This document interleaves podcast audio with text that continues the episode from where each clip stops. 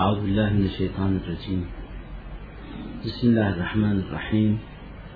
الحمد لله رب العالمين والصلاة والسلام على أشرف خلق الله سيد الأنبياء والمرسلين أبي القاسم محمد. وعلى آله الطيبين الطاهرين واللعن الدائم على أعدائهم ومنكر فضائلهم من الآن إلى قيام يوم الدين. ربي أنطقني بالهدى وألهمني التقوى. قال الله تعالى في كتابه الكريم وتلك الأمثال نضربها للناس لعلهم يتفكرون. قبل أن أدخل في الموضوع أقدم اعتذاري بسبب التأخير إذ أنه كانت عندي محاضرة في حسينية الكاظمية المقدسة. فتأخرت عنكم فأعتذر والعذر عند الكرام مقبول. وأما العنوان لهذه المحاضرة وللثانية الآتية إن شاء الله إنما هو من ملكوت طاووسية الإمام المهدي. المحاضرة الأولى ستكون في مقدمات هذا العنوان. والمحاضرة الثانية في النتائج. وكل محاضرة من حيث الزمن إن شاء الله يكون بمقدار جولة وتين أو تايم لكرة القدم. يعني خمسة وأربعين دقيقة. وربع ساعة نكون مع الإخوان إن شاء الله في الأسئلة والأجوبة. وإن زدتم زدنا. إن شاء الله. في الأسئلة والأجوبة طبعا. وأما العنوان. من ملكوت سماحة الشيخ حفظه الله. قال البحث ماذا يكون؟ قلت له من ملكوت طاووسية الإمام المهدي. قال كل سنة تجيب لنا شيء جديد عنوان جديد. هذا العنوان يحتوي على ثلاث كلمات. ملكوت طاووس الإمام المهدي عليه الصلاة والسلام. وإنما هذا العنوان شرح وتعليق لرواية عن رسول الله في كتب الفريقين السنة والشيعة. بأنه الرسول الأعظم قال الإمام المهدي طاووس أهل الجنة. فهاتين المحاضرتين أو هاتان المحاضرتان إنما هي أو هما في شرح هذه الرواية فقط. وإنما أفتح إن شاء الله بلطف من الله آفاق جديدة في التحقيق في المطالعة في فقه الحديث وحتى التأمل والتدبر في القرآن الكريم.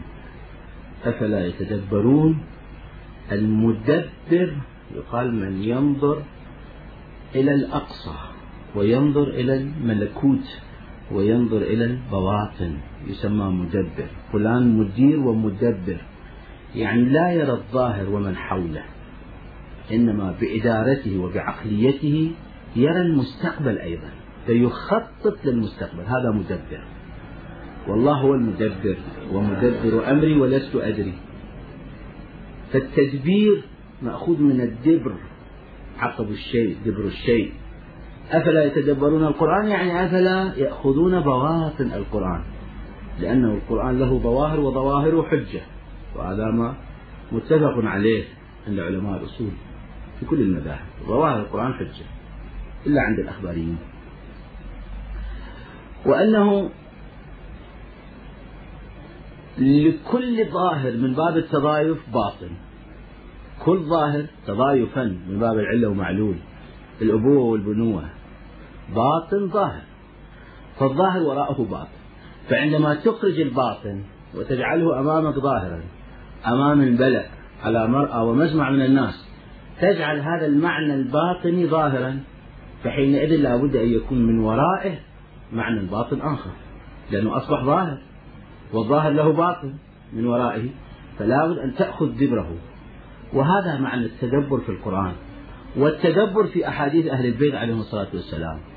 فعندما يقول الرسول الأعظم عليه الصلاة والسلام المهدي طاووس أهل الجنة لابد أن ندخل في عمق هذا الحديث الشريف. كما ندخل في أعماق القرآن والقرآن الري لعطش العلماء. الإنسان عطشان يرتوي بالقرآن الكريم. وربيع الفقهاء. الفقيه إنما تتفتح أزهاره في القرآن الكريم وربيع قلوب الفقهاء كما ورد في الحديث الشريف في وصف القرآن. كذلك لأنه العدل الثاني العترة الهادية القرآن الناطق والقرآن الصاعد القرآن النازل كتاب الله حبل ممدود من الله إلى الخلق ويبقى حبل ممدود من الخلق إلى الخالق في سيرهم. إلى الله سبحانه وتعالى. فلا بد أن يكون عترة تأخذ بأيدينا وتوصلنا إلى الله سبحانه وتعالى. فإني مخلف فيكم الثقلين كتاب الله وعترة أهل البيت. فكما نتدبر في القرآن ما أعتقده أنه نتدبر في الأحاديث. فحقكم كل من يتدبر في الحديث الله سبحانه وتعالى يعطيه نورانية خاصة بحيث يفهم الحديث فهما جديدا. وكما أنه يقال كل سنة لا بد من تفسير جديد للقرآن الكريم واستخراج البواطن وجعلها ظواهر ينتفع بها الناس في معاشهم ومعادهم كذلك أحاديث أهل البيت أحاديث الرسول الأعظم لا بد أنه نستخرج البواطن. حديث واحد من عرف نفسه فقد عرف ربه. الأستاذ العلامة الشيخ حسن زادة آملي يذكر تسعة وتسعين معنى لهذا الحديث. حديث واحد من عرف ربه من عرف نفسه فقد عرف ربه. تسعة وتسعين معنى. يستخرج منها عرفانية منها أخلاقية منها عقائدية. من حديث واحد. حديث واحد آخر ذكرت له تقريبا 99 معنى أيضا. المؤمن مرآة المؤمن. سميته رسالة وطبع مرآة المؤمن مرآة المؤمن. 99 معنى. واحد يستخرج من هذا الحديث. هذا دل على شيء يدل على أنه أحاديث أهل البيت بحر. كالقرآن الكريم يروي عطش العلماء. الإنسان العالم منهومان لا يشبعان طالب دنيا وطالب علم. إنما أقول ذلك لأنه الحمد لله محضركم محضر علمي وعلمائي فضلائي. فلذا منهما لا يشبعان طالب الدنيا لا يشبع. نفسه هل امتلأت تقول هل من مزيد؟ جيب. وكذلك طالب العلم. طالب العلم كل الكتب يقرأها مرة أخرى يقول أين كتاب جديد بالمكتبة شنو أكو جديد فعلا؟ يبحث عن الجديد. ليش؟ ما يشبع. عطشان. لكن إنما يروي العطش القرآن الكريم. الري لعطش العلماء. إنما ينشط قلب الفقيه بالقرآن. وكذلك بعثه القرآن وهو الحديث الشريف. كلام فوق كلام المخلوق ودون كلام خالق. فقال رسول الله الإمام المهدي طاووس أهل الجنة شنو هذا الحديث؟ شنو من بركات في هذا الحديث؟ كثلاث كلمات. أولا ملكوت. إحنا ذكرنا على أن المحاضرة إلى أن ما هي في المقدمات. ثلاث كلمات أريد أوضحها ملكوت طاووس والإمام المهدي. الإمام المهدي رجل ينتظره وتنتظره الإنسانية من آدم إلى يوم ظهوره. أقول من آدم. لماذا؟ لأنه في عصر آدم أول جريمة حدثت وأول ظلم حدث هو قتل الأخوين. قتل قابيل هابيل. هي أول جريمة فاغبرت الأرض. وبكى آدم سنين ولم يضحك. إلى أن قال له جبرائيل حياك الله وبياك. لما قال بياك يعني أضحك وجهك فضحك. بدعاء جبرائيل. بياك يعني أضحك الله وجهك وجعل الله وجهك نورانيا. هذا معنى بياك. وأول من قال بياك هو جبرائيل قالها لآدم على نبينا وآله وعليه السلام. فلذا أول جريمة حدثت في التاريخ الإنساني وأول جناية هي القتل والظلم. فبدأ الظلم. فالبشرية منذ ذا اليوم الأول تنتظر من يرفع هذا الظلم عن الأرض. يملأ الأرض قسطا وعدلا بعدما ملأت ظلما وجورا. إذا من آدم؟ لذا كل نبي عندما كان يأتي يبشر بمن يأتي من بعده. عيسى ابن مريم يبشر بنبي يأتي من بعده اسمه أحمد صلى الله عليه وآله وسلم. وفي عصر الأئمة تجد الأصحاب سيد سيدي أنت القائم الموعود أنت الرجل المصلح المخلص العالمي تملأ الأرض؟ يقول لا يأتي. يأتي في آخر الزمان. وكل واحد كان يخبر ويبشر بمن يأتي في آخر الزمان. فالإمام المهدي عليه الصلاة والسلام في ثقافتنا الإسلامية مما هو متفق عليه عند جميع المسلمين وهذا ما لا خلاف فيه. إلا ابن خلدون هذه شطحة. ولكن متفق عليه على أنه الإمام المهدي بالروايات الصحيحة والمعتبرة عن رسول الله وفي مدرسة الخلفاء عن الصحابة وفي مدرسة أهل البيت عن أئمتنا أهل البيت عليهم الصلاة والسلام على أنه الإمام المهدي ضرورة ضرورة دينية إسلامية لا بد منه. كما هي ضرورة إنسانية ضرورة أديان وشرائع سماوية. كل الملل والنحل الملل والنحل الملة من يتبع الدين الأديان السماوية أو الشرائع السماوية الأصح. والنحل يعني من لا دين له يتبع المدارس اللا دينية مثل الدهرية مثل الزنادقة بعض الفلاسفة وما شابه ذلك فكتاب الملل والنحل إشارة إلى هذا المعنى. فكل الملل والنحل تنتظر من يأتي من يخلصها من الشقاء من يخلصها من العذاب من يخلصها من الظلم والجور فالبشرية كلها تنتظر. فالإمام المهدي ذلك المخلص إلا أنه اختلفت الأسماء باعتبار الملل والنحل. في ثقافتنا الإمام المهدي من ولد فاطمة له أوصاف وله مشخصات ومميزات حتى لا يشتبه الأمر على الناس. فتجد الأئمة عليهم الصلاة والسلام والرسول العظيم أعطى مواصفاته. فالمسلمون أجمعوا على أنه يكون إمام مهدي. إلا أنه وقع اختلاف. في مدرسة أهل البيت أنه حي موجود بيمنه رزق الورى بوجوده ثبتت الأرض والسماء حجة الله على الخلائق قطب على الإمكان. هذه ثقافتنا ثقافة الشيعة الإمامية الاثنى عشرية. بقية المذاهب منهم من قال ولد وأنه موجود كما نعتقد ومنهم من قال لا ولد ومات ويرجع فيقولون بالرجعة. هذا المعنى موجود في كتاب سيدنا الأستاذ إحقاق الحق. لما يذكر الإمام المهدي يذكر الأقوال واحدة من الأقوال عند السنة أنه يقولون بأنه ولد ومات ويرجع. إذا يقولون بالرجعة أيضا. كما نقول وأيضا يقولون بالرجعة. ومنهم من يقول لا لن يولد سيولد في آخر الزمان. فالإمام المهدي عليه الصلاة والسلام هذا بما اتفق عليه جميع البشرية كما في مدرسة الإسلام وفي مصدر تشريع القرآن الكريم إلى ما شاء الله من الآيات وكذلك الروايات الشريفة. وأما الطاووس طاووس حيوان جميل. من أجمل الحيوانات حيوان الطاووس أمير عليه الصلاة والسلام في معرفة الله عنده خطبة يصف لنا الطاووس والجمال الطاووس. وكلنا نعرف الطاووس بوجوداته الأربعة. يعني الوجود الذهني موجود الآن طاووس بذهني وجود الخارجي شايف الطاووس في حديقة الحيوانات. وجود الكتبي كتبت الطاووس. وجود اللفظي تلفظت وسمعت الطاووس. بالوجهات الأربعة تدل على أن هناك حيوان اسمه طاووس. وهذا الطاووس في خطبة أمير المؤمنين 164 من خطبة له عليه السلام يذكر فيها عجيب خلقة الطاووس. بعد أن يذكر الآيات الدالة على لطيف صنع الله وعظيم قدرته وأقسام الطيور يقول ومن أعجبها خلقا الطاووس. طبعا أنا مقاطع من هذه الخطبة لأنه عندي غرض بهذه الخطبة. ليش الرسول العظيم قال؟ لماذا قال؟ المهدي طاووس شبهه بالطاووس. إذا أكو وجه شبه لابد. فوجه الشبه إنما نأخذه من هذه الخطبة خطبة أمير المؤمنين عليه الصلاة والسلام. يقول ومن ومن أعجبها خلقا الطاووس الذي أقامه في أحكم تعديل ونضد ألوانه ألوان. هذه بإشارة في أحسن تنضيد بجناح أشرح قصبه وذنب أطال مسحبه. إلى أن يقول فإن شبهته بما أنبتت الأرض فإن شبهته بما أنبتت الأرض قلت جني جني من زهرة كل ربيع وردة من كل ربيع. وإن ضاهيته بالملابس فهو كموشح الحلل أو كموبق عصب اليمن. الثياب يمنية جميلة كانت ملونة. وإن شاكلته أي شكل هذا الطاووس.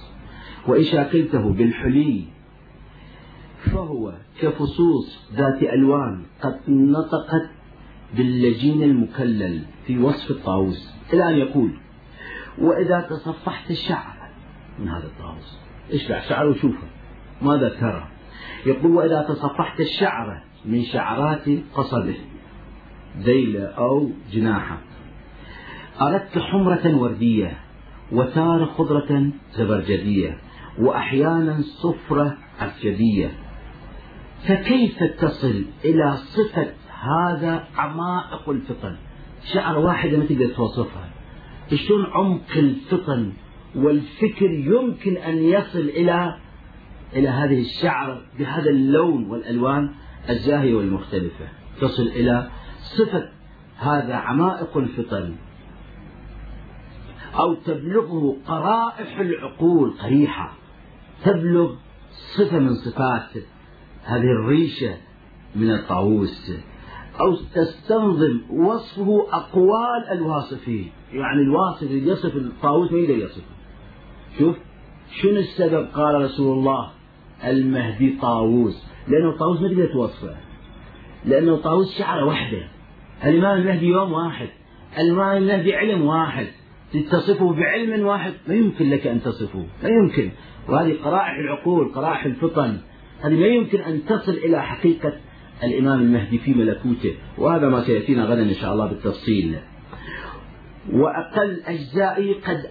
وأقل أجزائه قد أعجز الأوهام أن تدركه والألسن أن تصفه. لا بعقلك يمكن لك أن تدرك طاووس جزء من أجزاء الطاووس ما يمكنك. ولا أنه تصفه بلسانك. طاووس واحد ما يقدر تصفه بلسانك. فسبحان الذي بهر العقول عن وصف خلقه جلاه للعيون. فسبحان الذي خلق الإمام المهدي عليه الصلاة والسلام. جلاه للعيون فأدركه محدودا مكونا وملفا ملونا وأعجز الألسن عن تخليص صفته. وقعد بها عن تأدية نعته. نعته. ما يمكن للإنسان أن يصف الطاووس هذا حيوان لي الآن هو معروف عند الجميع. نريد نصفه في ريشة. ما يمكن. في جزء من أجزاء ما يمكن.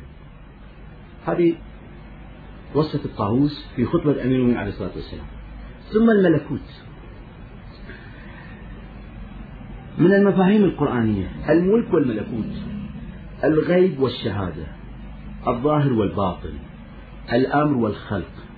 هذه كلها ترمز إلى حقيقتين. كل هذه الكلمات عباراتنا شتى وحسنك أو وحسنك واحد كل إلى ذلك الجمال يشير. تشير إلى حقيقة واحدة وهي عبارة عن الغيب الإلهي. الله غيب الغيوب.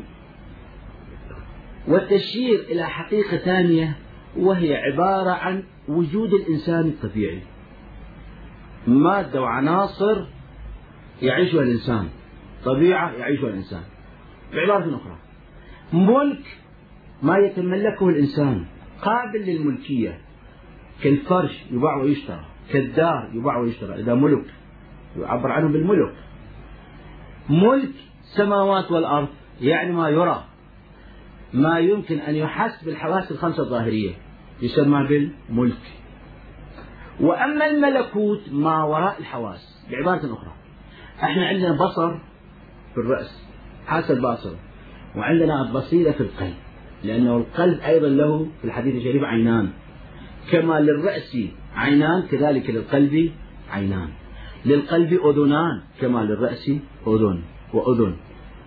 كذلك للقلب أذن يسمع الإلهامات الإلهية ويأخذ الإلهام الإلهي وأذن يسمع الوساوس الشيطانية في الحديث الشريف. فعندنا بصر وعندنا بصيرة. البصر للظواهر والبصيرة للملكوتيات للبواطن. فالملكوت يعني عبارة أخرى عن الغيب. الملكوت يعني البواطن. يعني عالم الأمر لله الأمر والخلق.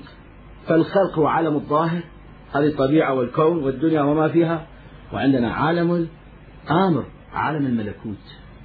فعندما يقال من ملكوت طاووسية الإمام المهدي إشارة إلى الحديث الشريف وإشارة إلى المعاني التي نحن نأخذها من هذا الحديث الشريف. حينئذ. نقول على أنه التشبيه لأنه الرسول عليه قال الإمام المهدي طاووس أهل الجنة. التشبيه في البلاغة وكذلك التمثيل والله يضرب الأمثال لعلهم يتفكرون لعلهم يعقلون. هذه الأمثال وهذه التشبيهات اللي موجودة في القرآن وفي الأحاديث من ورائها تفكر من ورائها ملكوتات من ورائها بواطن. لابد أن نستخرج هذا البواطن. متى يكون الإنسان قادرا على الاستخراج عندما يكون من أهله؟ إذا كان هو من أهل المعرفة إذا كان هو من أهل الملكوت عند ذلك. الأهلية إنما يقال إذا وقف الإنسان على أسرار ذلك الشيء الذي يكون أهلا له. أوضح لك هذا المعنى. عندما يقال فلان أهل الخمر متى يقال أهل الخمر والعياذ بالله؟ إذا كان رجل سكير. ويعرف أسرار الخمر يعرف أصناف الخمر يعرف أطعمة الخمر. إذا كان عارفا بأسراره وملكوتياته إن صح التعبير فحينئذ يقال فلان أهل الخمر فلان أهل قمار. يا أخي فلان قمارش أهل قمار. أما إذا مرة ومرتين يلعب القمار ما يسمى أهل القمار يقول هذا يلعب مو مو أهل قمار. فالأهلية يستلزم مثال آخر. عندما يقال أهلي العيال يقال عنه بالأهل. لماذا؟ لأنه إذا دخل أجنبي تتحشم تلبس ملابسك. ملابسك الرسمية تتحشم أمام الغريب أمام الأجنبي. ليش؟ يقول هذا فعلا مو من أهلي رجل أجنبي. لازم أخذ وقاري أخذ سكينتي ما تفتح وجودك باطنك أسرارك أمامه. ما تفتح صدرك أمامه أبدا. إنما تستر صدرك أمام هذا الرجل الغريب. تأدبا. إذا كان أخوك ولابس فالينة ما تلبس القميص. ليش؟ هذا أخويا من من أهل البيت هذا. ما هل قد تهتم أنه تلبس ملابسك الرسمية وما شابه ذلك لأنه قريب عنك يعد من أهلك. إذا كانت زوجتك معك فحينئذ حدث ولا حرج لأنه هذه بعد أهل أهل بتمام المعنى. أقرب الناس إلى الإنسان زوجته وكذلك الزوج لزوجته. فيعد أهل لأنه تقف على الأسرار ويقف على الأسرار. أسرار الذي لا يجوز للغير أن يرى هذه الأسرار ويكون حرما وحريما له وحراما له والذي يكون من أهله فيكون عليه حلالا. فمن كان من أهل الله يعني يقف على أسرار الله. من كان من أهل الجنة يعني يقف على أسرار الجنة.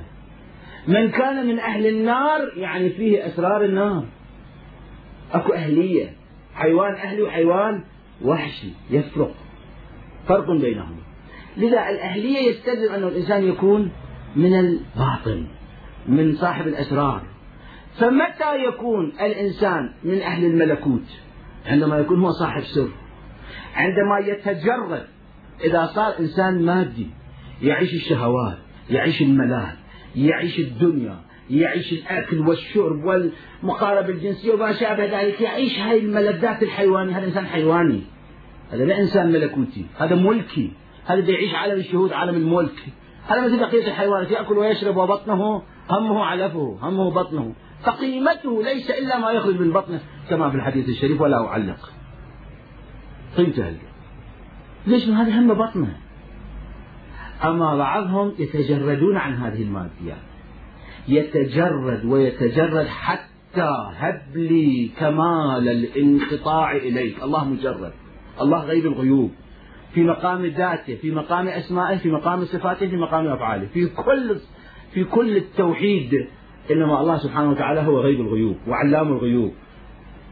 ومالك الغيب ومالك الشهود. بيده الملك. وبيده الملكوت ملك السماوات والأرض وملكوت السماوات والأرض. فمن يكون مثل إبراهيم الخليل الله يريه الملكوت ملكوت السماوات والأرض. من كان خليليا خليل الله من كان هب لي كمال الانقطاع إليك. وأنر أبصار قلوبنا مو هي أبصار العيون أبصار القلوب. يا أمير المؤمنين الذي تعبده تراه قال بلى أراه. أراه بقلبي بحقائق الإيمان بحقيقة الإيمان. لا أراه ببصري. فحينئذ هذه الرؤية القلبية وأنر أبصار قلوبنا بضياء نظرها إليك ضياء ونظر إلى وجه الله سبحانه وتعالى الشهيد ينظر إلى وجه الله. نحن وجه الله. هذه اربطوها الأحاديث بعضها مع بعض لأنه القرآن يفسر بعضه بعضا كذلك الحديث عدله يفسر بعضه بعضا. أحاديثنا اقتضت الحكمة الإلهية لأنه أكو أولاد أكو جهال فقطعوا هذه الأحاديث مثل الصورة المقطعة. فيأتي زمان أقوام يتعمقون في الحديث الشريف عن زين العابدين. يتعمقون.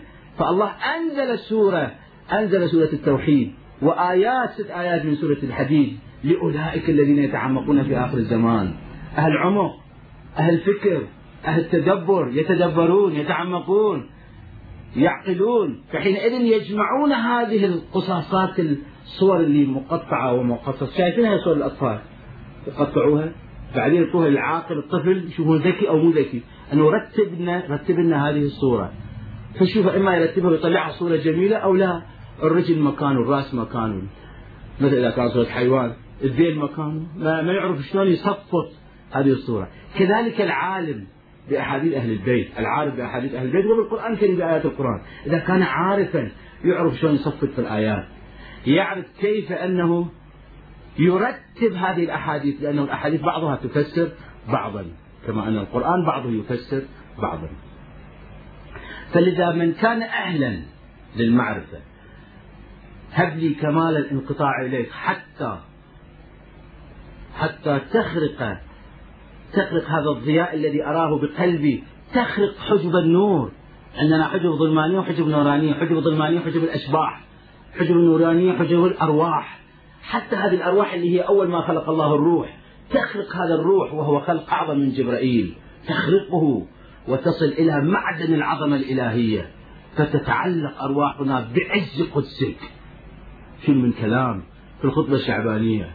عليكم به. هذه الخطبة تلاوة وتدبرا وفكرا ومطالعة الشروح اللي موجودة بالنسبة إلى هذه الخطبة العظيمة. فحينئذ الإنسان يصل إلى هذه الملكوتيات.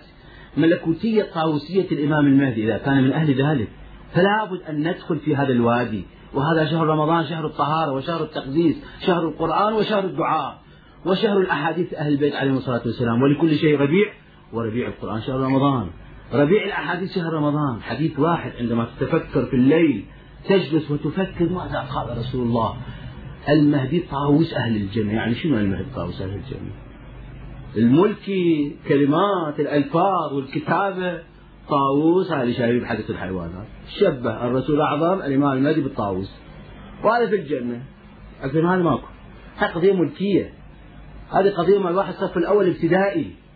لا أكو صفوف أخرى. أكو كليات أكو جامعة أكو ثانوية أكو متوسطة. فلازم نأخذ من التمهيدية إلى الابتدائية إلى المتوسطة إلى الثانوية وإلى الجامعة وإلى دكتور ولا بروفيسور. مجتهد يكون صاحب نظر في الأحاديث وفي القرآن الكريم. لابد أن يكون صاحب نظر عنده نظرية. يعطي شيء جديد لأن القرآن جديد غض جديد. أحاديث أهل البيت أيضا غض جديد لا فرق. لن يفترقا في كل شيء.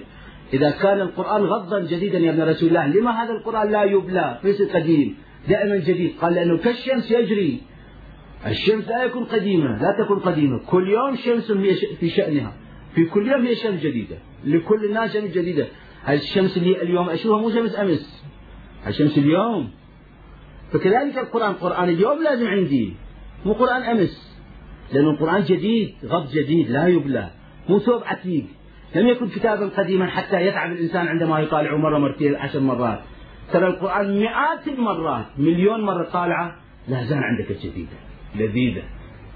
الآية مئات المرات تقرأ تجدها جديدة ويستخرج منها ألف معنى يستخرج من خطبة أمير المؤمنين عليه الصلاة والسلام. الخطبة اللي يتحدث عن ألهاكم التكاثر. يقول ألف مرة قرأت هذه الخطبة وألف معنى تبادر إلى ذهني من هذه الخطبة الشريفة. ألف معنى من خطبة واحدة. فالإمام المهدي طاووس أهل الجنة. وتلك الأمثال نضربها. مثل فالتشبيه في علم البلاغة يحتاج إلى أركان أربعة وكلكم من أهل العلم. المشبه وهو الإمام المهدي. المشبه به وهو طاووس. أداة التشبيه كالطاووس. تذكر أو لا تذكر؟ لا تذكر بعض الأحيان لأن المقام مبين مقام تشبيه وليس مقام حقيقة. مقام تشبيه وربما يكون حقيقة بالمعنى الذي سأذكره. فيكون حينئذ طاووس. مشبه ومشبه به. يبقى وجه الشبه. عندما نقول زيد أسد أو كالأسد والأسد به صفات متعددة. عندما يطلق الأسد يتبادر أول صفة والتبادر علامة الحقيقة كما علامة الحقيقة في المجازية أيضا. هذه نقطة مهمة. علامة الحقيقة بناء على أنه تبادر علامة الحقيقة على ما هو يقال وإن كانت تحت خلال ذلك. لكن بناء على أنه تبادر علامة الحقيقة. كذلك التبادر. علامة المجازية في الحقيقة. لأنه بعض الأحيان المجازي يتكرر يتكرر حتى يكون بمنزلة الحقيقة. عندما يقال زيد قمر. يعني كان قمر جرم سلماوي لا مبين زين يعني القمر في الجمال. عندما يقال زيد أسد وجه الشبه عدة وجوه أكل الأسد. أنه فمه كريه الفم. الأسد فمه كريه الفم. يا ترى عندما نقول زيد كالأسد يعني نقصد به كريه الفم؟ لا. عندما نقصد في شجاعته أبرز صفة للأسد هي الشجاعة. فعندما يقال الإمام المهدي طاووس أهل الجنة بأي شيء يوصف؟ الطاووس عنده رجل كريهة. يا ترى الإمام المهدي وصفه والعياذ بالله برجله؟ لأنه الطاووس عندما يفرش جناحه يتبختر يأخذه الكبرياء. سبحان الله هذه حكمة إلهية موجودة في قطبة الإمام أيوني أنه يأخذه الخيلاء والكبرياء. فلذا عندما يطأطئ يأتيه الملك ويضربه من خلف. يطأطئ برأسه إلى رجله يشوف رجله كلش رجل كريهة فيخجل. لما يخجل مرة ثانية هذا الريش مرة أخرى يجمعه يجمع الريش. بعدين يفتحه مرة أخرى. خجلا من رجله. وهذه حكمة ربانية اقتضت فعندما يقال الإمام المهدي طاووس يقصد به أي معنى؟ بلا شك يقصد. المعنى المتبادر أولا هو جمال.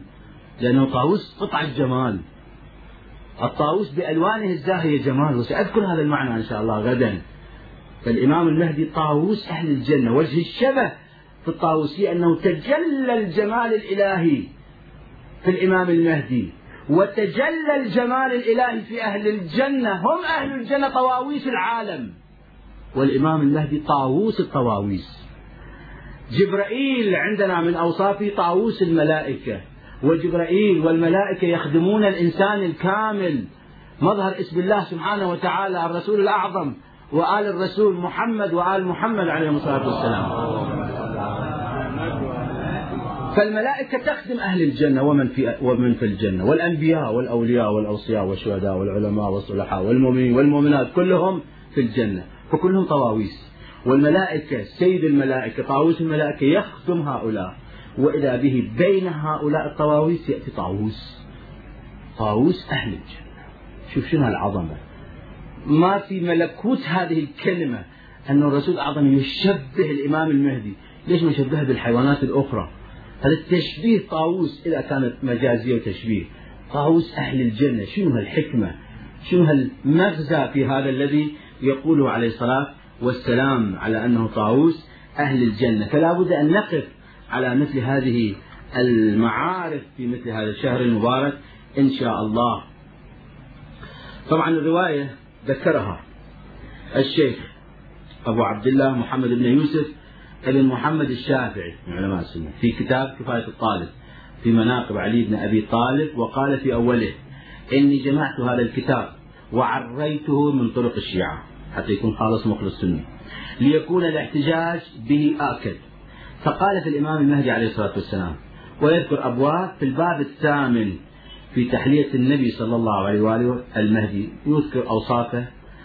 قال وذكر ابن ابن شيرويه الديلمي في كتاب الفردوس في باب الألف واللام بإسناده عن ابن عباس. قال قال رسول الله صلى الله عليه وآله المهدي طاووس أهل الجنة البحار المجلد الواحد وخمسين صفحة. 191 وبإسناده أيضا عن حذيفة بن اليمان عن النبي صلى الله عليه وآله وسلم أنه قال المهدي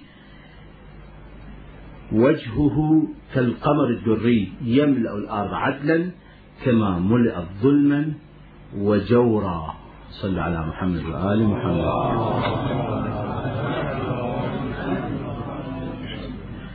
حينئذ ندخل في مقدمة أخرى. الإمام المهدي طاووس أهل الجنة. أهل الجنة بعدما عرفنا معنى الأهل فيبقى علينا أن نعرف من هم أهل الجنة. القرآن يعرف لنا أهل الجنة. طبعا تارة يعرفهم بأهل الجنة بالمفرد وتارة جنتان. وثالثة جنات فآيات متعددة يا أهل العلم. لا بأس. أنه من الليلة معجم المفارس. شوفوا شوفوا الآيات اللي تتعلق بأهل الجنة. وفد بحث جديد عن أوصاف المؤمنين وأوصاف أهل الجنة. لأنه من زحزح عن النار وأدخل الجنة فقد فاز. إذا الفائز من يدخل الجنة. وأمير المؤمنين عندما ضرب على هامته في محراب صلاته لشدة عدالته قال فزت ورب الكعبة. فزت. فكان من الفائزين. من الفائز من زحزح عن النار وأدخل الجنة؟ من الذي يدخل في الجنة ومن يزحزح عن النار ومن يدخل النار؟ هذه أوصافها كلها موجودة في القرآن الكريم. لأنه من هذه الأوصاف نصل إلى طاووسية الإمام المهدي. ولماذا الإمام المهدي عليه الصلاة والسلام طاووس أهل الجنة؟ فإنه في الآيات القرآنية أذكر لكم جملة من الآيات في قوله تعالى والذين آمنوا وعملوا الصالحات أولئك أصحاب الجنة. إذا أصحاب الجنة من يكون مؤمنا ويعمل صالحا. وقالوا لن يدخل الجنة إلا من كان هودا أو نصارى. لا يدخل الجنة من كان مؤمنا ويعمل صالحا. والإيمان الكامل أن يكون بالإسلام لأنه من يبتغي غير الإسلام دينا فلن يقبل من اليوم أكملت لكم دينكم وأتممت عليكم نعمتي ورضيت. هذا الإسلام رضيت لكم دينا أم حسبتم أن تدخلوا الجنة ولما يعلم الله الذين جاهدوا منكم؟ ولما يعلم الله الذين جاهدوا منكم ويعلم الصابرين؟ إذا أكو صبر. أهل الجنة أهل, أهل الصبر. لا بد من الصبر. تواصوا بالحق وتواصوا بالصبر. الذين آمنوا وعملوا الصالحات. هذه كلها إنما هو اللون من ألوان الطاووس لأنه الطاووس عندما يفتح جناحه تخرج هذه الألوان زاهية ويظهر الإنسان عندما يرى جمال الطاووس يعني عندما يرى هذه الصفات الجمالية من جمال الله سبحانه وتعالى كما سأتحدث عن هذا بالتفصيل إن شاء الله. ومن يعمل من الصالحات من ذكر أو أنثى وهو مؤمن فأولئك يدخلون الجنة. أولئك أصحاب الجنة هم فيها خالدون. هذه الآيات راجعوها وشوفوا شنو مقدماتها حتى قال سبحانه وتعالى أولئك أصحاب الجنة هم فيها خالدون. ادخلوا الجنة لا خوف عليكم ولا أنتم تحزنون. إن الله اشترى من المؤمنين أنفسهم وأموالهم بأن لهم الجنة. إن الذين آمنوا وعملوا الصالحات وأخبتوا إخبات وأخبتوا إلى ربهم أولئك أصحاب الجنة. مثل الجنة التي وعد المتقون. إذا لابد من تقوى. أزلفت للمتقين. فهذه أوصاف من يدخل الجنة. تلك الجنة نورث من عبادنا من آه، نورث من عبادنا من كان تقيا. أولئك أصحاب الجنة خالدين فيها جزاء بما كانوا يعملون. أهل عمل أهل الجنة. ونتجاوز عن سيئاتهم صفات النار سيئات صفات نارية في أصحاب الجنة. فأما إن كان من المقربين فروح وريحان وجنة نعيم. أصحاب الجنة هم الفائزون. إنا بلوناهم كما بلونا أصحاب الجنة. ثم هذه في المفردة كذلك في الجنة لمن خاف مقام ربه جنتان بالتثنية.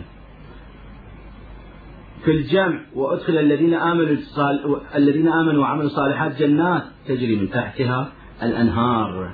إلى غير ذلك من الآيات القرآنية التي تتحدث عن الجنة وأوصاف الجنة وكذلك أوصاف أهل الجنة. فالإمام المهدي طاووس أهل الجنة. ما معنى ذلك؟ هذا ما يأتينا إن شاء الله في المحاضرة الثانية. أقول قولي هذا وأستغفر الله لي ولكم. والسلام عليكم ورحمة الله وبركاته.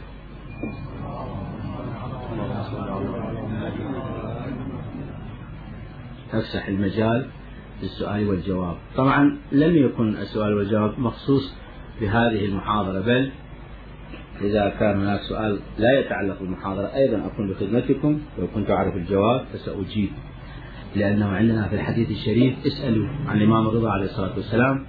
العلوم خزائن ومفتاحها السؤال.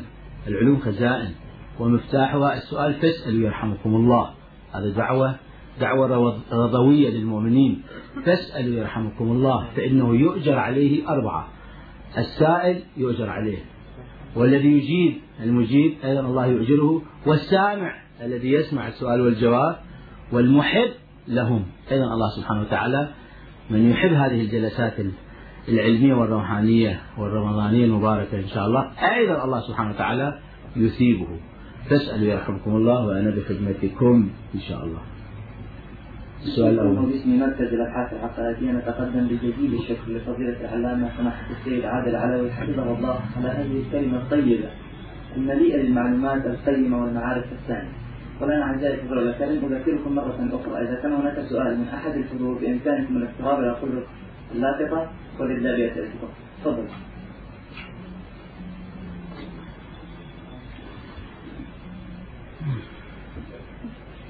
بسم الله الرحمن الرحيم السلام عليكم سماحة السيد وعلى جميع المؤمنين الحاضرين.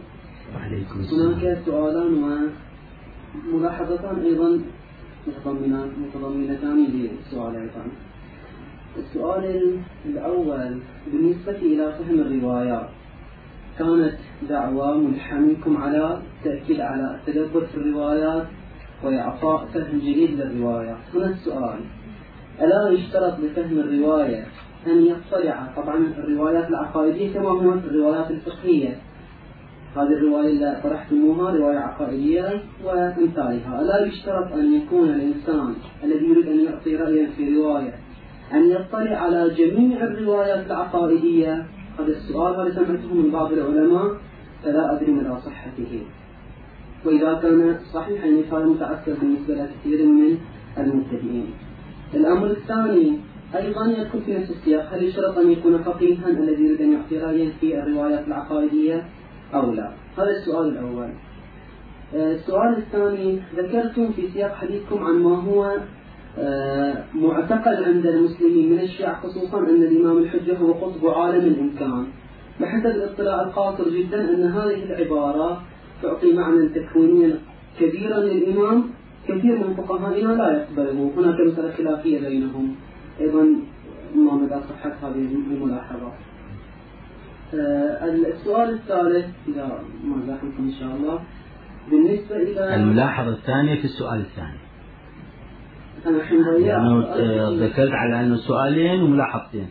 فخليه على ما ذكرت. لا تسمي السؤال الثالث. حتى يبقى انه السؤال الثاني والملاحظه الثانية. بالنسبة إلى آه، في آخر كلامكم أشرتم إلى مسألة الإسلام.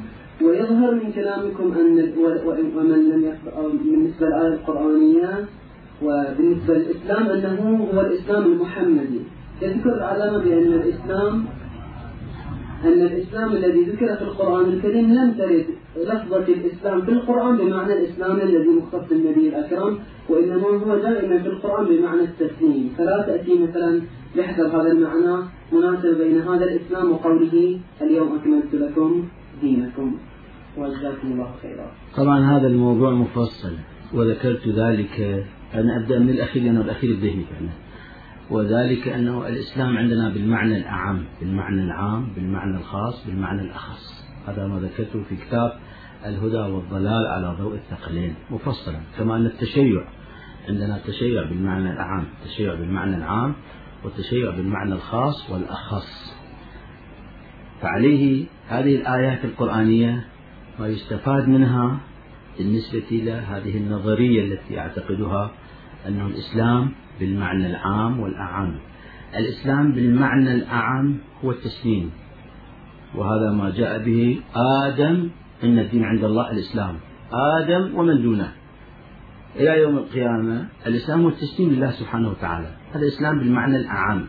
فكل من كان موحدا سواء كان يهوديا مسيحيا مسلما بالمعنى العام فإنه يكون مسلما حينئذ وكان إبراهيم حنيفا مسلما وما كان من المشركين. فهذا الإسلام بالمعنى الأعام وعندنا بالإسلام بالمعنى العام. المعنى العام هو عبارة عن الإسلام الذي يقول بالشهادتين. كل من قال بالشهادتين فهو مسلم. قالوا آمنا قال لهم لا قولوا أسلمنا لأنهم قلتوا بشهادتين. ولما يدخل الإيمان في قلوبكم. ومن قال بشهادتين حقن ماله ودمه وعرضه. هذا الإسلام بالمعنى العام. وعندنا إسلام بالمعنى الخاص وهو التشيع. الشيعة إسلام بالمعنى الخاص. لذا اغفر للمؤمنين والمؤمنات هذه نقطة مهمة. اغفر للمؤمنين والمؤمنات والمسلمين والمسلمات. ليس المسلم التاريخي. إنما المسلم القرآني المسلم القرآني من كان يأتيه الخطاب يا أيها الذين آمنوا والعلامة الطباطبائي الذي تستدل به يقول يا أيها الذين آمنوا في القرآن إنما يختص بالموالين لعلي بن أبي طالب لأنه هو سيدهم أميرهم أمير المؤمنين. فيا أيها الذين آمنوا يعني من آمن بالله ورسوله وبولاية أمير المؤمنين علي بن أبي طالب. فهذا المسلم بالمعنى الخاص. وعندنا المسلم بالمعنى الأخص وهو سلمان. سلمان كان مسلما بالمعنى الخاص فيكون محور للمسلم العام من المعنى الخاص والخاص يكون محور للمسلم العام والمسلم العام يكون محورا للمسلم العام. التشيع كذلك. عندنا شيعة في التاريخ كل من قال بخلافة علي بن أبي طالب عليه الصلاة والسلام لرسول الله بلا فصل فهو شيعي سواء كان الزيدي كان الخوارج أيضا كانوا يعتقدون بذلك في بداية الأمر. أو كان من الشيعة على اختلاف فرقهم وطوائفهم. كل من يقول فهو شيعي بالمعنى الأعام وعندنا شيعي بالمعنى العام. شيعي بالمعنى العام هو عبارة عن الفرقة الناجية. الفرقة الناجية شيعة بالمعنى الأعام وعندنا شيعة بالمعنى الخاص. شيعة بالمعنى الخاص اللي الروايات تشير. شيعتنا. كلمة شيعتنا هذا الشيعة بالمعنى الخاص. تارة يقول يا معاشر الشيعة. كونوا هكذا هكذا. هذا بالمعنى العام شيعة بالمعنى العام. أهل النجاة الفرقة الناجية. وعندنا شيعة بالمعنى الخاص بالمعنى الخاص إنما يقصد به سلمان. سلمان كان من شيعة أمين بالمعنى الخاص. يحمل عشر درجات من الإيمان. فسلمان بالمعنى آه،. بالمعنى الأخص يكون مسلما وبالمعنى الخاص يكون شيعيا. وبالمعنى الأخص الشيعي إبراهيم. الملائكة. دائرة العصمة هي أربع دوائر. دائرة العصمة ويكون من شيعة أمير المؤمنين وإن من شيعة إلى إبراهيم في الحديث الشريف أنه من شيعة أمير المؤمنين علي بن أبي طالب عليه الصلاة والسلام. والحديث موجود في الكافي وغير الكافي. فحينئذ يكون عندنا شيعة بالمعنى الخاص والأخاص والعام والأعم. هذا أولا. فهذه الآية الشريفة عندما تقول اليوم أكملت لكم دينكم إشارة إلى الإسلام وإلى التشيع الفرقة الناجية. التشيع بالمعنى الخاص والإسلام بالمعنى العام الذي يقصد به وهم الشيعة شيعة أمين عليه الصلاة عليه الصلاة والسلام. فمن يبتغي غير الإسلام دينا هذا الإسلام الذي اليوم أكملت لكم دينكم وأتممت عليكم نعمتي بغديركم بمن كنت مولاه فهذا علي مولاه اللهم والي من والاه. هذا أولا. السؤال الآخر ماذا كان؟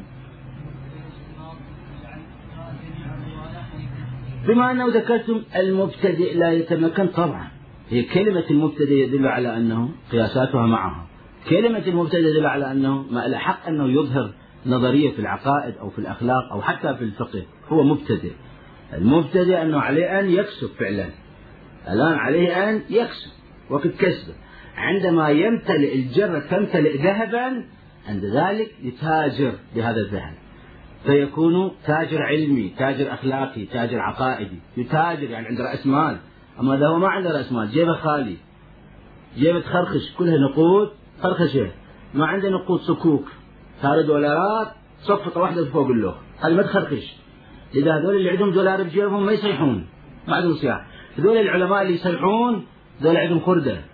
هذول مبتلين بالخردة. أقولها شعبيا حتى يفهمني الجميع أن ذولا يصيحون علماء اللي يصيحون دائما عقبهم عندهم خرده ذولا جيبهم أكو خرده الخرده بالجيب الصيح. دراهم بالجيب الصيح. أما أنه اللي ذولا المصفطه فلوسهم بجيبهم ما حد يصيح. ليش مصفطة؟ كلها صكوك اسكناس كلها مصفطة. فاللي عنده علم كثير ما يصيح. علامة الطباطبائي عليه الرحمة. يقول جمعته شيخ الأميني. شيخ الأمين. الأمين اللي موجود الآن خطيب. الجمعة أحد خطباء الجمعة في قوم. يقول جمعت السيد العلامة مع السيد الإمام في حجرتي وأردت أن أثيرهما في قضية فلسفية. يقول كل ما جلسوا سكتوا. أبدا. سكوت. لأنه متروسين الجماعة. أما إحنا بمجرد أنه ضرب زيد عمرا عرف أنه ضرب فعل ماضي مبني على الفاتح وعامر مفعول به المسكين لأنه سرق الواو من داود. داود الملك قال ليش هذا عمر دائما يضربوه؟ زيد يضربوه. قال أيها الملك لأنه سرق واو داود. قال أحسن لأنه واو داود داود بي واو يكتب واو واحدة. فسرقه عامر. باعتبار قالوا له واو وإن كان يقرأ عامر ولكن يكتب مع الواو. قال سرق الواو فضربه زيد. فدائما في أمثلتنا ضرب زيد عمرا زيد فاعل. لذا لما قرأ ذلك بالليل اجى للحجرة لأنه طلب أن أذكر هذا المعنى. قام يشبر صدره ويقول سبحان الله سبحان الله. صاحب الزميل قال له شكو خير إن شاء الله. قال شوف سبحان الله يعني هذا الصدر شبر بشبر. شوف العلوم ما أكثر هذه العلوم التي في صدري الآن. أحس ثقل علمي الآن عندي ثقل علمي. هذا يخرخش. أما العلماء يقول لك ساعتين قعدوا العلامة الطبطار مع سيد الإمام. أبدا. تالي أنا أثرت المسألة. أثرت مسألة. فلسفية. حتى ذولا يحتون أفتن من يفتنن من الجماعة. وإذا بواحد يسوي تعارف للثاني. يقول له سيدنا جاوب يقول لا جنابك جاوب. قال له إحنا لا سيما في مقام الامتحان كان السرعة نظهر اللحية والعلم والفهم والى آخره. فلذا المبتدع عليه أن يكون مؤدب على أن يكسب فعلا وقت كسبه. لأن يصير عالم الله سبحانه وتعالى يثير عليه من علمه يثير عليه من إلهامه يسمى العلم الإلهامي خاص بالمؤمنين خاص بالله الله يثير عليه عند ذلك يتكلم والله يعطي نور في كلامه إن شاء الله. فالمبتدع على أن يصبر ولا يعجل. يأتي يوم يفيد الناس إن شاء الله. وأما أنه يقرأ كل العلوم له لأنه بعض الأحيان عقائد. في باب من العقائد تريد أن تتحدث وأنت عالم طبعا. بعدما ثبت أنك عالم وصاحب نظر صاحب فقه. فقيه يعني صاحب نظر. أنه فقيه وتريد أن تظهر نظرك. ما يحتاج أنه كل العقائد من التوحيد وصفات الله وأسماء الله وأفعال الله والنبوة العامة والخاصة والإمامة العامة والخاصة والمعاد وأحوال المعاد والحساب. ما يحتاج. أنت تريد أن تظهر نظر أنه الإمام المهدي طاووس الملائكة. طالع ما يتعلق بهذا الحديث الشريف. حينئذ تقف على ما في هذا الحديث من الملكوت حسب معلوماتك. حسب أهليتك أنه بأي مقدار من أهل السر كما ذكرنا أنه لابد أن يكون من أهل القمار حتى يعرف أسرار القمار. فمن أهل الحديث بأي مقدار عند ذلك تقف عليه. الله سبحانه وتعالى يعينك وهو المعين وخير ناصر ومعين. وأما السؤال الأول؟ قطب عالم الإمكان. هذا ما أستدل به بحديث لولا الحجة لساقت الأرض بأهلها. الأرض عندما تساق بأهلها يعني الكون كله يساق لأن كلها جاذبيات الكواكب والمجرات بعضها تجذب البعض حتى يتم هذا النظام الكوني. فقطب عالم الإمكان قطب يعني شنو؟ الرحى عندما تدور إذا ماكو قطب في وسط الرحى هذه الرحى تدور تدور تضرب زيد وعامر وتضرب الكون كله تخرب الكون كله. لازم أكو مركز لازم أكو قطب. حتى هذه الحركة الحركة الدائرية اللي هي أبسط الحركات الحركة الدائرية أبسط الحركات والشكل الدائري أبسط الأشكال. هذه الحركة الدائرية الموجودة في الأفلاك؟ لولاك لما خلقت الأفلاك حركة, حركة دائرية. هذه الحركة الدائرية لابد أن يكون قطب؟ ولو هي كلمة صوفية لكن موجودة في رواياتنا. لابد أن يكون قطب. بحيث هذه الحركة تدور حول هذا القطب. وليس القطب إلا الإنسان الكامل. لولاك لما خلقت الأفلاك. بك أصيب وبك أعاقب. هذا الإنسان الكامل هو وهو العقل الكل. وهو الماء وهو القلم.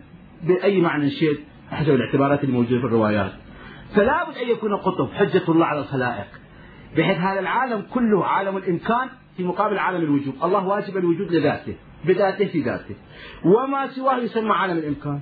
فعالم الإمكان في ذاته في صفاته في أفعاله لابد أن يكون له مركز. وهذا المركز والمحور يتعلق بالله سبحانه وتعالى وهو الإنسان الكامل. الإنسان الكامل الذي هو مظهر اسم الله الأعظم. الله جل جلاله. كل الأسماء الإلهية تنتهي إلى اسم الأعظم. وكل الخلق ينتهي إلى الإنسان الكامل فالإنسان الكامل هو محور عالم الإمكان. محور يعني قطب. فمن هذا الباب يطلق على صاحب الأمر عليه الصلاة والسلام قطب عالم الإمكان وأطلقه ولا تبالي. نعم.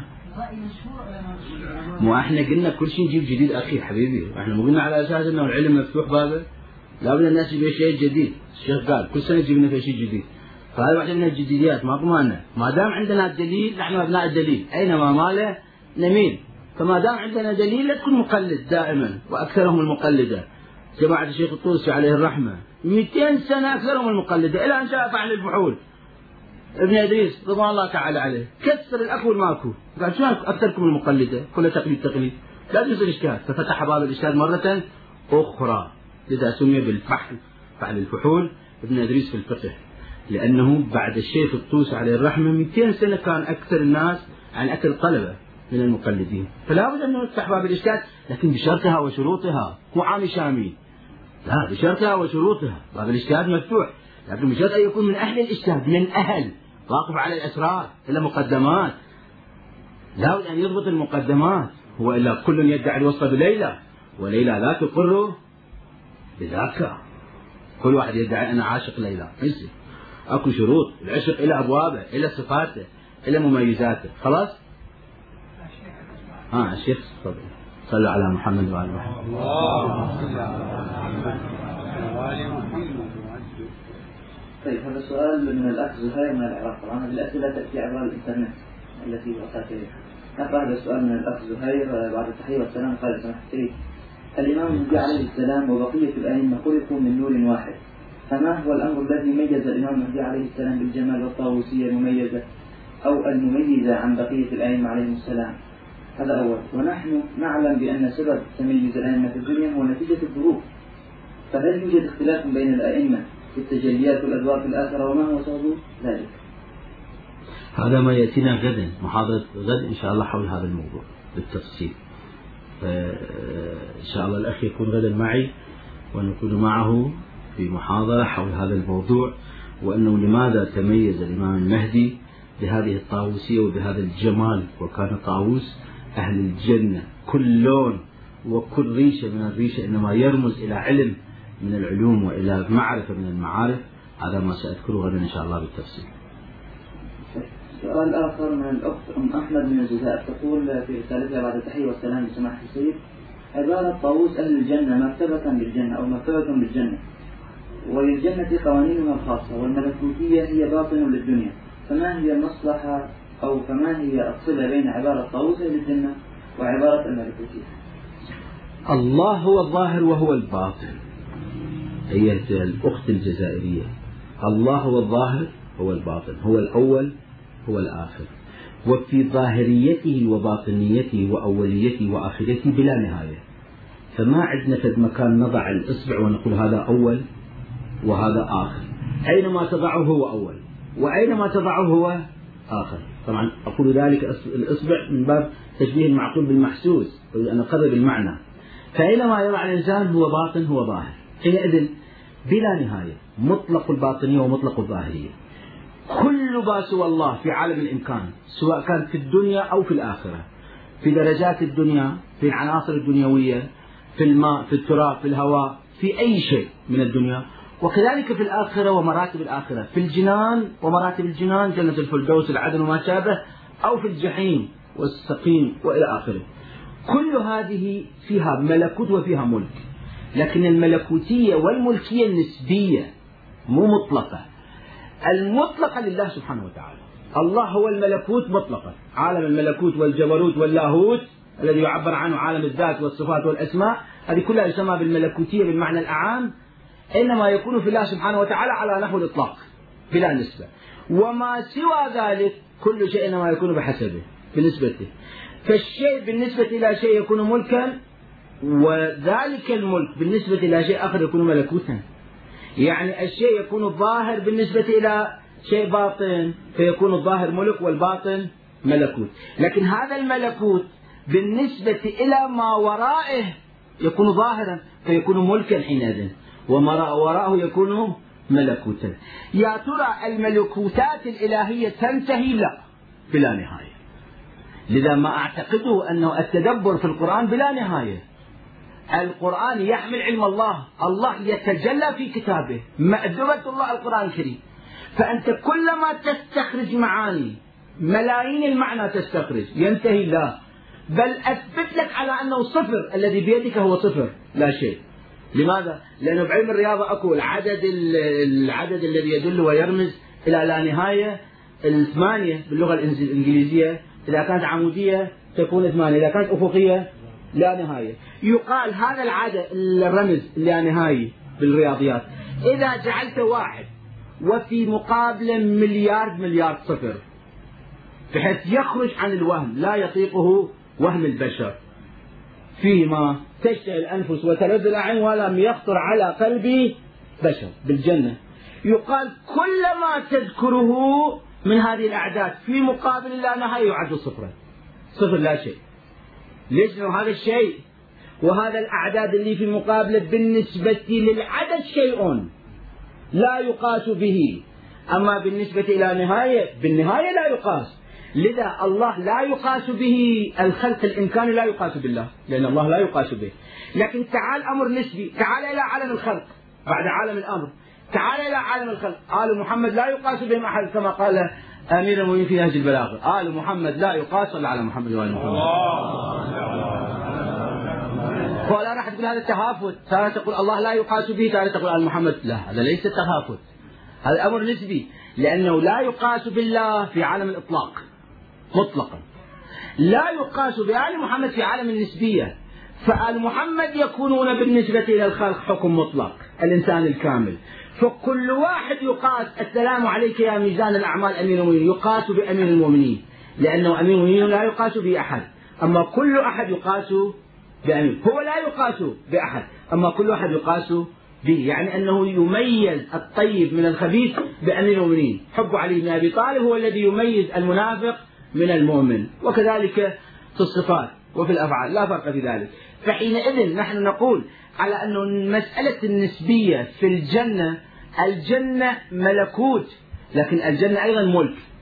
الجنة الأولى ملك بالنسبة إلى الجنة الثانية طبقة ثانية. لأنه يرفع الله الذين آمنوا منكم والذين أوتوا العلم درجات. فهذا اللي في الصف الأول بالدرجة الأولى ملك بالنسبة إلى الدرجة الثانية الصف الثاني. فالصف الثاني ما أدري شكو بالصف الثاني. بالجنة الثانية أنا ما أدري شكو صار شنو؟ صار ملكوت صار باطن لأنه لا علم لي. وكل ما لا علم لي يكون غيبا علي يكون باطنا علي يكون ملكوت. ملكوت يعني غيب ما أدري. فلذا يكون غيب. لكن لما أصعد إلى الصف الثاني والدرجة الثانية في الجنة إن شاء الله عند ذلك أنا أكون ملكوتا لمن كان في الجنة الأولى. ولكن أكون ملكا لمن كان في الجنة الثالثة. وهكذا إلى الله وإلى ربك المنتهى. يا ترى إذا وصلت إلى الله انتهت النسبة لا؟ لأن الله بلا نهاية. لذا العلم عندما يكون في الله الفناء في الله والبقاء بالله. عند العرفاء آخر منزل مئة منزل يذكر في العرفان في السير والسلوك. آخر منزل هو الفناء في الله بمعانيه الثلاثة الموجودة عند العرفاء. الفناء في الله ثم البقاء بالله. وادخلي جنتي وادخلي في عبادي. خلاص وادخلي جنة بعد جنة الأسماء. هناك بعد بلا نهاية. هناك هو الظاهر هو الباطن. هو الأول هو الآخر. هناك بعد شيء بلا نهاية. فلذا كل هذه الملكوتيات إنما تكون لمن دونها ملكوت ولمن فوقها ملكا. ففي الجنة أيضا أكو ملكوت وملك إن شاء الله نروح ونشوف طبعا بعض بعض المؤمنين هنا يرون الجنة كمن رآها ويسمعون حسيس النار كمن رأى النار. من المتقين من يرى الجنة تيقنت أنفسهم بالفوز في هذه الدنيا لأنهم يرون الجنة في هذه الدنيا. جعلنا الله وإياكم. منهم إن شاء الله. سؤال آخر من الأخ حماد الدين من باكستان. يقول أيضا في الرسالة بعد التحية والسلام طبعا أنا أختصر في الأسئلة. آه، الطاووسية رمز للجمال فهل امتلاك العلم والقدرة في الجنة امتياز لصاحبها؟ مع العلم بأن الإنسان لا يحتاج إليها في الجنة لأنها دار نعيم لا دار علم وعمل.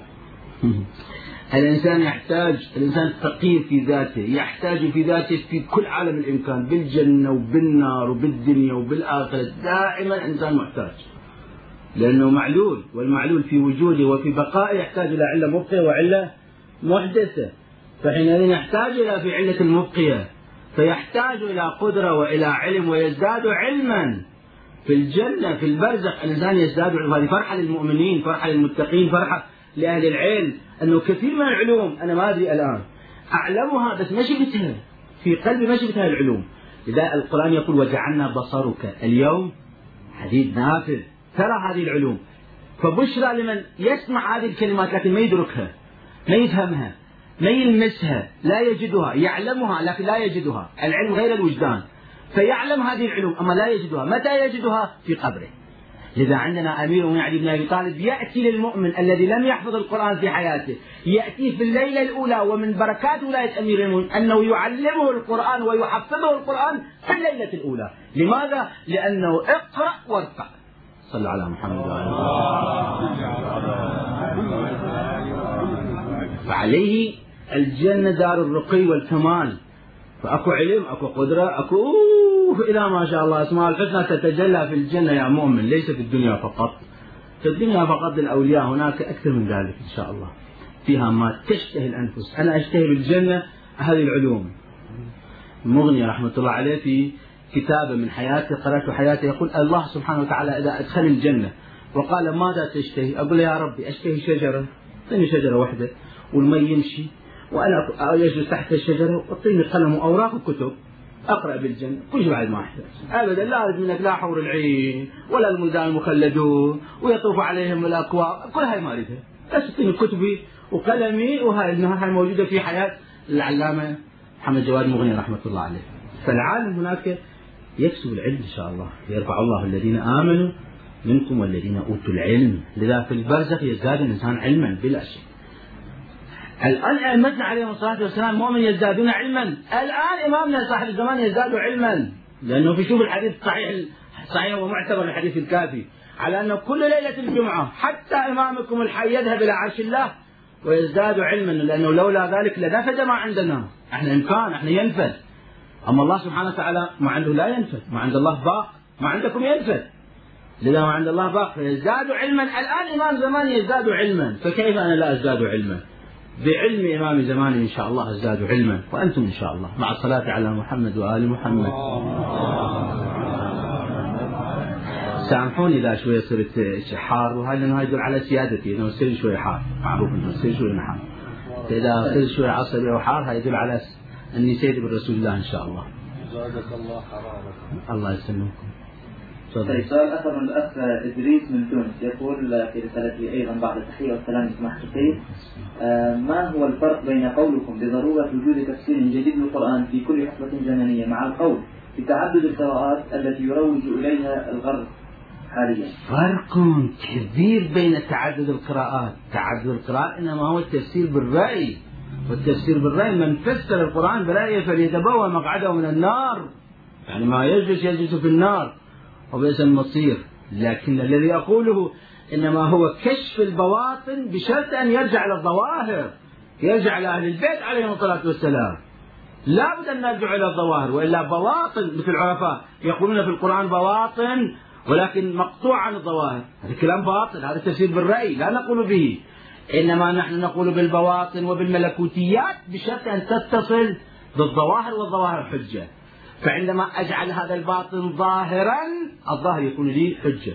لي ولغيري إذا كان يتبعني في هذه الحجية. فحينئذ يكون حجة لأنه ظاهر والظواهر حجة. فما دام باطنا ليس حجة. إنما إذا استخرجته وصار ظاهرا معلوما مقنعا قبله عند ذلك هذا الظواهر يكون حجة. فأتي إلى باطن آخر وأجعله ظاهرا. والباطن الآخر وأجعله وهكذا فتزداد عندي الظواهر في القرآن الكريم. مو معناته أنه تعدد قراءات منقطعة عن الظاهر القرآني. هذا مما لا نقول به وتعدد القراءات منفي ومنكر عليه كما عندي عن هذا الموضوع بالتفصيل إن شاء الله ربما في المستقبل أتحدث. إن شاء الله. آه، سؤال آخر من الأخ كامل آه، من المغرب. قال في رسالته أيضا بعد التحية والسلام مقدمة لكن نحن المقدمة نأتي إلى سؤال. إذا كان وراء كل ظاهر باطن على قولكم سمح السيد وكل وكل باطن يتحول إلى ظاهر بعد معرفته. فإلى أي حد ينتهي هذا التسلسل؟ وإلى ربك المنتهى. ما في حد. إلى الله المنتهى. بلا حد. وقل ربي يا رسول الله أنت لولاك لما خلقت الأفلاك. أشرف خلق الله هو الرسول الأعظم الرسول الأعظم هو الإنسان الكامل. هو الحقيقة المحمدية السارية في كل الوجود رحمة للعالمين. لكن مع ذلك يا رسول الله وقل ربي زدني أنت الرسول الأعظم أنت سيد العلماء العلم كله عندك الغيب كله ما أجازه الله وأذن الله سبحانه وتعالى هو عندك لكن مع ذلك أكو علم ما عندك يا رسول الله. وقل ربي زدني علما. إذا العلم لا نهاية له. ولست أنا الذي أقول أنه كل ظاهر له باطن. هذه مسألة فلسفية عقلية العاقل يقول به لأنه من باب التضايف تقابل إما يكون تضاد أو تناقض أو ملكة وعدم ملكة أو تضايف التضايف شنو أنه أمران وجوديان أحدهما يتوقف على الآخر. فالأبوة لا تكون إلا مع البنوة. شايف أب بدون ابن؟ ليست إلا معجزة. والبنوة البنوة مو الأب. الأب شيء المصداق شيء والبنوة شيء. البنوة لا تكون إلا بالأبوة والأبوة لا تكون إلا علة ومعلول. علة يعني عنده معلول. معلول يعني عنده علة. فالظاهر يعني أكو باطن. باطن يعني أكو ظاهر. هذا تضايف هذه مسألة عقلية ما يمكن أن ينكر. إلا إذا واحد مو عاقل مجنون هذا أمر آخر ما عندنا كلام مع المجانين. إحنا كلامنا مع العقلاء إن شاء الله. فعليه العاقل يقول والعقل يقول على أنه كل ظاهر له باطن إلى ما شاء الله بلا نهاية ولا تخف. إن الله معنا. كما قال جدي رسول الله لصاحبه في الغار. طيب سؤال آخر من الأخ هاشم من العراق. يقول ورد في الحديث الشريف بأن المؤمن في الدنيا يزدهر, يزدهر لأهل السماء. كما تزدهر النجوم لأهل الأرض. فهل يمكن تفسير الحديث المهدي جل الله تعالى فرجه الشريف طاووس أهل الجنة. أي أن الإمام المهدي عليه السلام في الدنيا وفي زمانه يتميز بالجمال الفائق على بقية آه، الأهل في أهل الجنة والدنيا أيضا. هذا ما سأذكره غدا إن شاء الله بالتفصيل. يأتي إن شاء الله الجواب بالتفصيل. طيب نختم هذه الندوة وفي هذه الليلة. آه هذا يعني بهذا الدعاء. اللهم اجعلني فيه من المتوكلين عليك. واجعلني فيه من الفائزين لديك. واجعلني فيه من المقربين إليك. بإحسانك يا غاية الطالبين وصلى الله على محمد وآله الطيبين الطاهرين. طبعا أنا أشكر الحضور وأشكر الإخوة اللي على الإنترنت والأخوات فجزاكم الله خيرا اللي تحملتوني وعلى كل كنت معكم وكنتم معي في هذه الأنسية الرمضانية المباركة وأسأل الله سبحانه وتعالى أن يتقبلها منا بأحسن قبول أقول قولي هذا وأستغفر الله ولكم والسلام عليكم ورحمة الله وبركاته.